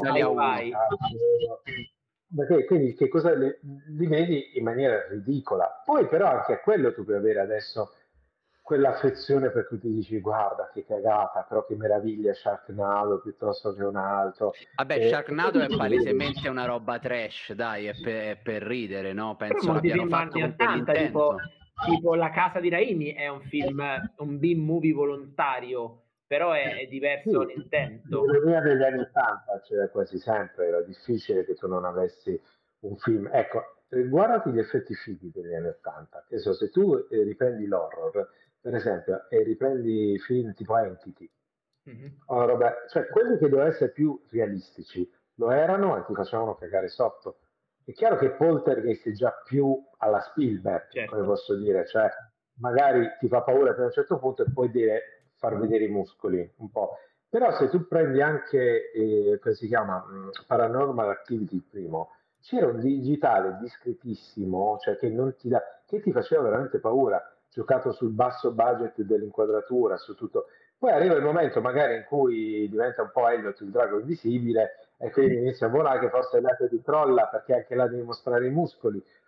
Quindi era come dicevo, sì, ma nella narrazione è importante capire se quella cosa, ecco, il Batman che dicevamo prima, sicuramente è una sorta di blockbusterone in cui non ci sarà niente di realistico, tranne forse il trucco del pinguino. Esatto, Questo sembra vero. E poi faranno mille cose che a un certo punto ti annoiano magari anche pure, esplosioni, cose digitali, palazzi che vuole, mettiamo un Justice League o una roba del genere. Mm-hmm. Alle volte, infatti, iniziate a guardare come non si riesce più a vendere in un teaser trailer le mille esplosioni o guerre o battaglie di gruppo, ma devi venderti più i caratteri. Ok, perché? Perché in effetti forse sì. sono tutti uguali come lo sono i film. Se io mi vendo il design invece del nuovo Batman, certo. eh, allora inizio ad andarla a vedere perché se io ti metto la scena con 100 sparatorie, eh, che cosa ci avrà in più rispetto a Justice League? Justice League rispetto a Superman contro Batman e Superman contro Batman rispetto al Marvel eh, certo. non so, finale. Quindi in effetti, negli effetti, che è un gioco di parole, c'è un lavoro enorme e andrete a vedere che molto spesso il budget più grosso magari è dove non ve l'aspettate, non nelle scene caotiche di massa, ma magari più nel ottimizzare una creatura che sta facendo qualcosa di molto figo e preciso. Senti, c'è un effetto Però... che quando hai iniziato a studiare hai, volevi assolutamente fare, ma ormai è una roba che tanto non si fa più e quindi hai questa roba non lo farò mai, non lo realizzerò mai. Quella roba che dici, guarda, un tempo si faceva, cioè, per me, quello che dicevo prima... Il braccio no, rotto con l'osso esposto. Le miniature, tipo, de... no, per me, per esempio, come dicevo da regista, sono le miniature su larga scala, cioè quelle proprio grosse, no? Quelle che fai, quelle robe... Le macro, le, le macro miniature. E per esempio, eh, io ho avuto la fortuna di fare quasi tutto quello che volevo. Ok. Praticamente quindi anche quello ho fatto. Hai fatto anche le macro sì. Eh, sono sicuro per degli spot però pubblicitari okay. e sono sicuro che ritornano, cioè che ritorneranno anche da noi come sono già presenti. Sì, in parecchi spot pubblicitari, prima per esempio Gardan faceva i ghiacciai, le robe, o l'acqua levissima, poi facevano magari montagne, i paesaggi, poi non so degli spot della Fox, mi ricordo, duello di Natale, dove c'erano anche case, caseggiati, paesaggi, okay. perché era tutto volutamente anche con quel gusto retro, perché li facevano nei sci-fi anche anni 80, 90. Ora, quello che ti posso dire, come può succedere nello stop motion, che per esempio sta ritornando, mm-hmm. dove c'è l'integrazione digitale, ma spesso gli interi set che si vanno a costruire sono sempre più fighi e grandi Ora, l'unica cosa che ti posso dire è che, ecco sì, non a livello proprio del Weta Workshop. Esatto, di, la, la di, famosa di, miniatura di Mina Spirit da 11 metri, 18 metri d'altezza. Magari che sono arrivate a un tot 5 x 10. Ok, eh, ok, però ecco, quello che ti posso dire è, per esempio, io ho sviluppato tante tecnologie, lasciato dei brevetti di sistema per cercare di capire. Quando c'è stato più Garrone, per esempio, nella mia idea era, avevamo realizzato dei pannelli green, ok? I primi molto stabili in digitale. Quindi avevamo fatto proprio realizzare a una ditta che faceva delle pubblicità che avevo visto su, per aeroporti, una sorta di pannello che quindi non flickerava in macchina okay. e che io potevo dimerare a blu. Stiamo di pannelli LED. LED, che oggi sono diffusissimi. Certo. Ma all'epoca li avevo fatti proprio costruire e inventare. E come quello, per esempio, ragionavo sul volume, ma ancora di più, è un mio pallino da una vita riuscire a, con, avvalendomi delle camere termiche, come succede per i puntamenti missilistici, a fare una separazione collimata dell'immagine ripresa visiva con l'immagine termica in modo da isolare tutto quello che tu volevi isolare senza mai più usare il green o il blu o altre robe del genere. Beh, questa è una ecco, grande idea. Cosa che sto raccontando è perché ormai mi sono arreso, perché dovrei fare mille cose nella mia vita. Vabbè, in chat chiunque voglia, voglia, sviluppare questa, questa tecnologia poi lo fa sapere. L'ho anche depositato come, come, come spunto perché però per esempio sono piccole le ditte che fanno il termico, a meno che non avessi la NASA dietro, perché eh, mi dà dai. subito la tecnologia per puntare dei missili, con dei missili dentro una casa a chilometri di distanza. Quindi se c'è qualcuno ecco, della NASA disposto a fare questo, che ci contatti subito, che contatti no, tutti i giorni. Se invece a chi volesse iniziare oggi, Esatto, perché arriva che... una domanda, buonasera, ci sono delle opportunità lavorative in ambito... Ah, vedi? Ah no, questo è VFX per un programmatore, no, quello è un altro, un altro argomento. Però in generale io vedo effettivamente, no, un tempo tanta gente c'era anche Stan Winston che aveva la sua Stan Winston School e tutte le sue cose, no? ognuno aveva le, le, sue maniere per imparare gli animatronic. Oggi magari viene più facile appunto voler entrare nel mondo del computer. Adriano, stavi dicendo? Esatto. No, volevo dire cosa, che tipo di percorso con, consigli, se consigli un, una roba da solo oppure una cosa molto artigianale che quindi bisogna per forza andare come quando vuoi fare il calzolaio o quelle cose dove proprio ci devi mettere le mani, devi andare a vedere chi lo sa fare meglio di te. Che tipo di percorso eh, suggerisci te? Anche di allora, studio eh, iniziale. Eh, allora, innanzitutto chi chiedeva se c'è programmatore del, nei reparti di VFX, eh, quasi sempre cioè, ci deve essere almeno un programmatore di sistema e molti dei software nelle grandi aziende per diventare software proprietari devono essere scritti e quindi ognuno poi punta sul proprio, alle volte semplicemente quasi copiando o clonando quello, diciamo così, della mega azienda per, proprio per evitare di pagare troppi diritti di utilizzo, eccetera. Per cui a grandi livelli, a piccoli livelli, il programmatore c'è nelle società, anche in quelle italiane, anche solo per fare una pipeline di sistema o il particellare o il, tutti i fluidi, le dinamiche, perché sono calcoli. Ok, c'è anche da noi nell'animatronica okay. il programmatore, c'è anche in, uh, in, determinate soluzioni che ho bisogno di un programmatore. Come scuola invece? Allora, innanzitutto bisogna capire che cosa vuoi fare. Vuoi fare proprio me? Ok, io questo lavoro me lo sono un po' inventato, ho costruito e disegnato addosso in Italia e oggi ho il curriculum di studi più adatto a questo. All'epoca potevo essere, avevo il profilo del disoccupato tipo, del, avevo iniziato. Perché che, che, che, ha fatto gli studi d'arte, poi l'accademia, poi ho fatto tutti i corsi a livello regionale, eh, locale, io sono di Bari, quindi non sono di Roma, quindi non avevo il cinema all'epoca, oggi c'è il Puglia Film Commission che lavora da Dio e c'è mille produzioni ovunque. All'epoca passava se non a fiction ogni tanto. Uh, quindi dovevo fare tutti questi corsi di linguaggio cinematografico, uno di intercalazione di cartoni animati, non c'era internet per i tutorial, ti dovevi far mandare i corsi per corrispondenza di Dick Smith piuttosto che altre robe. E poi quando è uscito internet sono stato tanto contento quando è diventato i tutorial San Winston School, quando è diventato... E io ho continuato a studiare e continuo ancora adesso a fruire di ogni cosa. Quindi, e continuo ancora, a seconda di quello che mi viene messo davanti, a voler superare quel problema, a studiare anche fisica, chimica, tutto, per cercare di capire perché e come posso avviare, come posso migliorare. Quindi, un ragazzo che studia arte, beh, è chiaro, se deve fare scultura e deve fare pittura, Beh, io suggerisco di non mettersi a fare scuola di arte e panificazione, ma scuola di un'arte applicata, qualcosa che ti permetta di scolpire un liceo artistico, una scuola. Se poi devi arrivare fino al trucco e devi capire quindi se hai bisogno di una scuola di trucco, le dovrai fare probabilmente tutte queste cose. Quello che vuoi fare tu da solo è quello che ti puoi permettere anche di fare da solo. Dico banalmente, vuoi provare a fare con dei tutorial online a studiare un qualcosa, se sei in grado, ci riesci, va benissimo. Cioè, tanto alla fine non dovrai venire in un laboratorio a presentare i titoli di studio, dovrai venire in un laboratorio a presentare un portfolio e a far vedere in un periodo di prova cosa sai fare. Quindi io voglio che parli quello che fai tu. Quindi eh, è chiaro che molti che hanno iniziato come me hanno investito sempre tutto magari non avevo il motorino, ma avevo i soldi per i materiali per fare le mie prove.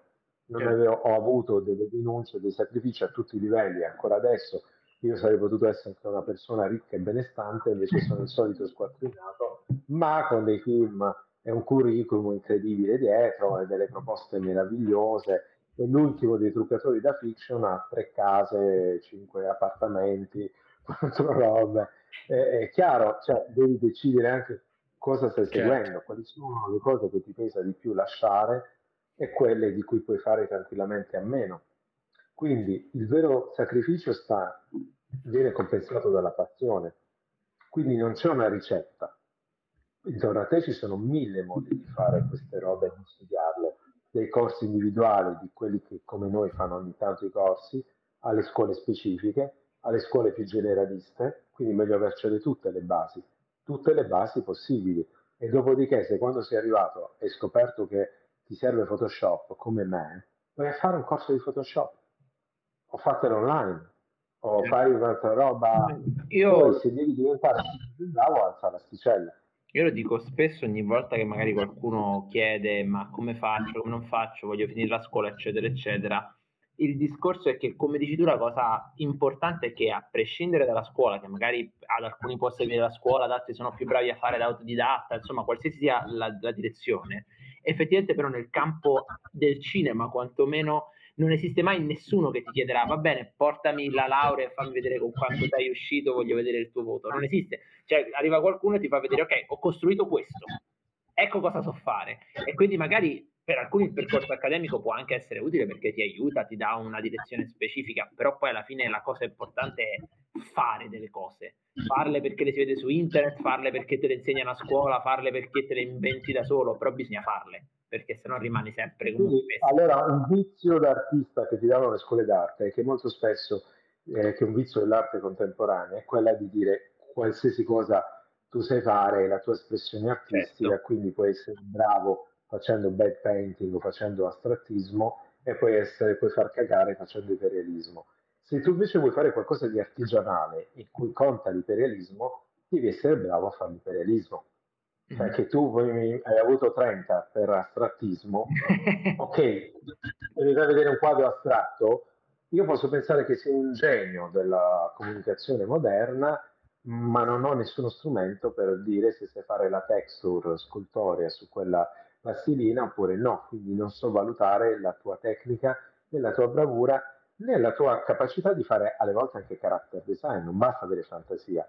Oppure hai molta creatività, ma non hai le tecniche neanche per impaginare normale bo- un normale bozzetto, per dire. Certo. Quindi magari bravo, oppure non hai la mano, non hai conoscenza di anatomia e si vede in una cosa in cui tu vuoi fare anatomia. Ecco, è molto importante, secondo me, avere le idee chiare di volta in volta su quello che è il prossimo step, non su quello che vuole essere ogni step della tua vita. Per fare questo almeno un orizzonte ce lo devi avere. Certo. Quindi oggi, come dico, vor- mi piacerebbe fare quello. Poi magari il mestiere, come dicevamo prima, cambierà e quando arriverai tu si farà solo astrattismo e ti chiamerà in altra maniera. Ok? Molto figo. Io è stato molto interessante, Mauro. Che dici? Vogliamo eh, terminare qua la, la, nostra puntata? Tu hai qualcos'altro, qualche altra curiosità? Guarda, vuoi... io avevo solo una cosa che però possiamo fare solo se Leonardo ci, ci promette di farcela velocissima. Nel senso che io ci hanno scritto questo, questo, scenario ipotetico, Gianni ci ha scritto questo scenario ipotetico ah, e vado a leggere. Sì. Marco Cioni prende ed accettate Matteo Bruno, ma ad un certo punto arriva Adriano Santucci che si trasforma in un goblin e è fine. Questa è la scena. Ora, da un punto di vista puramente teorico, no? Quindi eh, puramente è anche molto veloce. Se io ti chiedessi, ok, una persona ne prende ad accettate un'altra persona e poi arriva una terza persona che si deve trasformare in un mostro, quali sono le proposte che faresti per la realizzazione di questa non cosa? Non farla forse la prima. Allora, questa che mi hai descritto è la descrizione di una sceneggiatura italiana. ecco, okay. da Gianni. esatto. No, poi, poi dopodiché su quella americana avrei delle indicazioni di inquadratura o sarebbe semplicemente allegato uno storyboard. Certo. Che okay. mi dice, qua vedo solamente cosa significa accettata, quindi certo. devo parlare assolutamente col regista. Certo. È quello che dicevamo prima. Lui che si trasforma nel goblin, ok, posso pensare che mi serve sia lui che il goblin.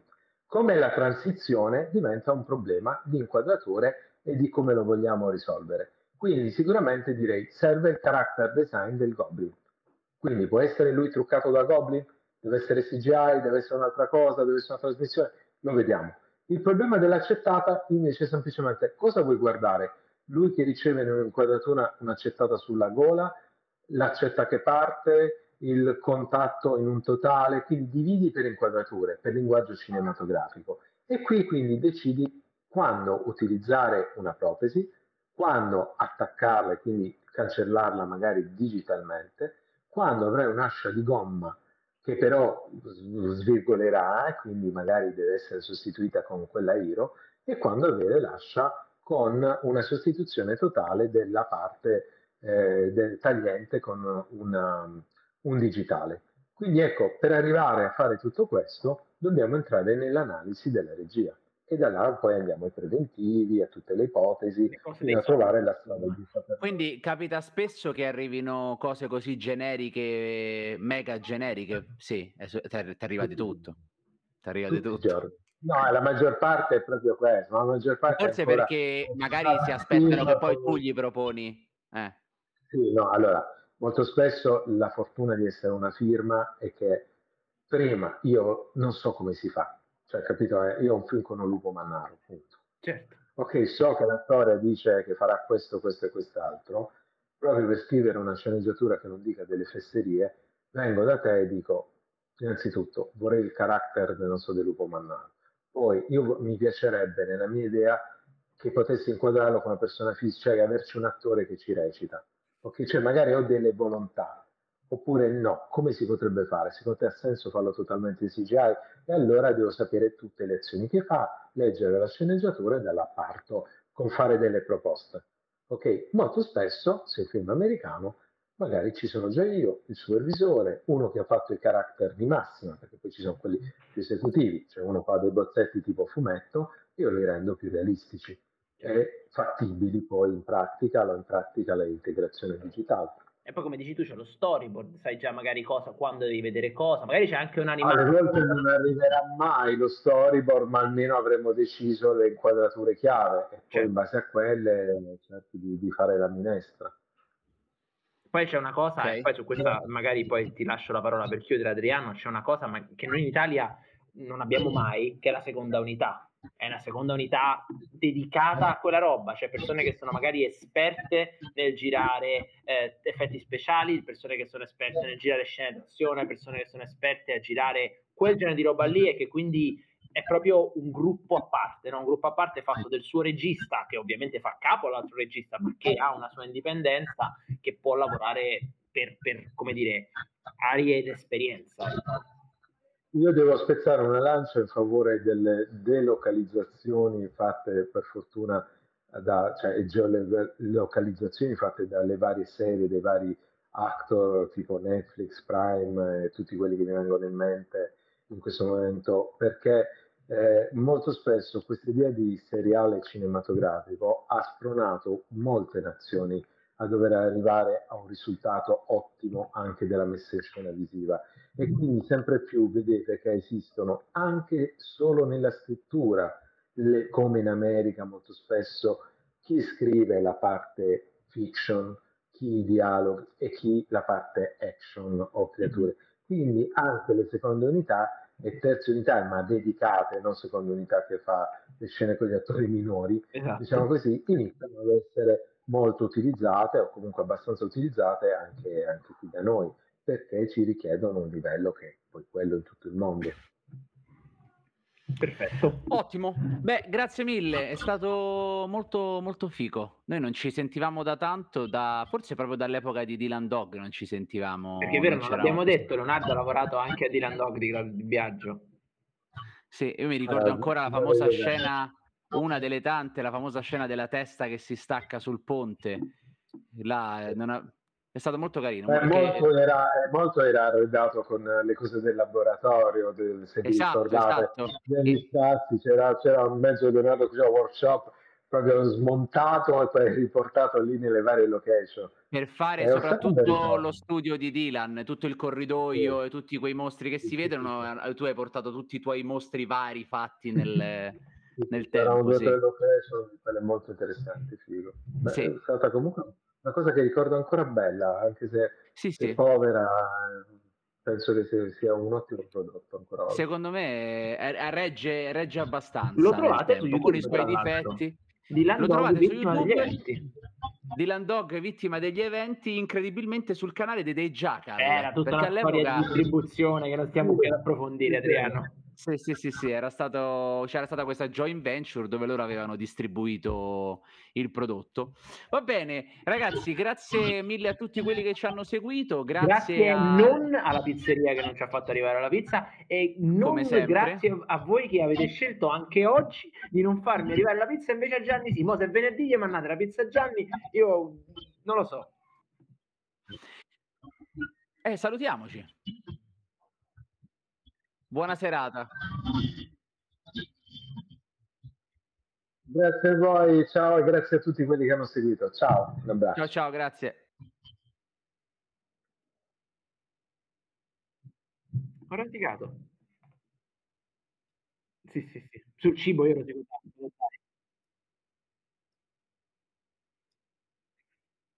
Ah, bello.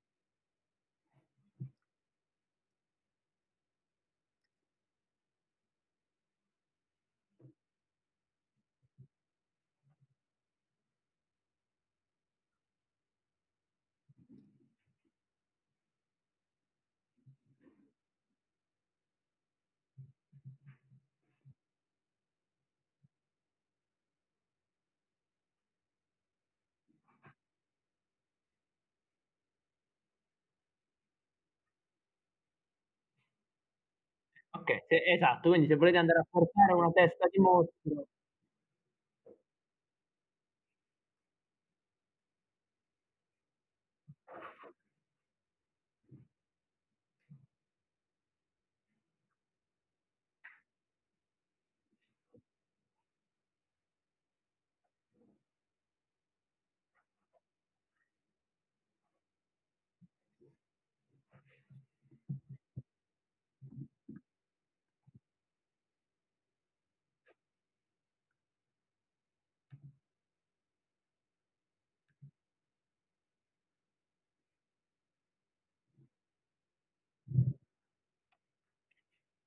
sono uscite le nuove foto de- del- delle- della serie dei Signori degli Anelli, i nuovi gli orchi.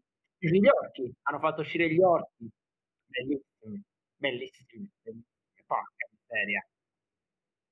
Che belle. Molto belle.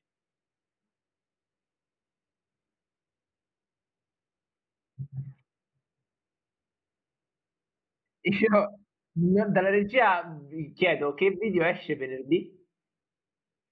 Giacomo, scene brutte, nuovo episodio di scene brutte, pazzesco. Quindi questo venerdì sul canale YouTube alle 14, come al solito, scene brutte e quindi nel senso non mancate.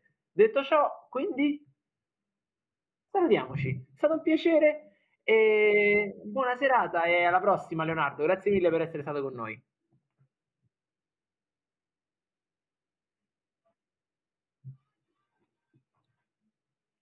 Ok, mi sa che non ci sentono più. Ok, è andato via. Eh vabbè, buono. così. Di a Giacomo di ringraziarlo e Adriano, vuoi dirci perché non hai voluto fare il sondaggio?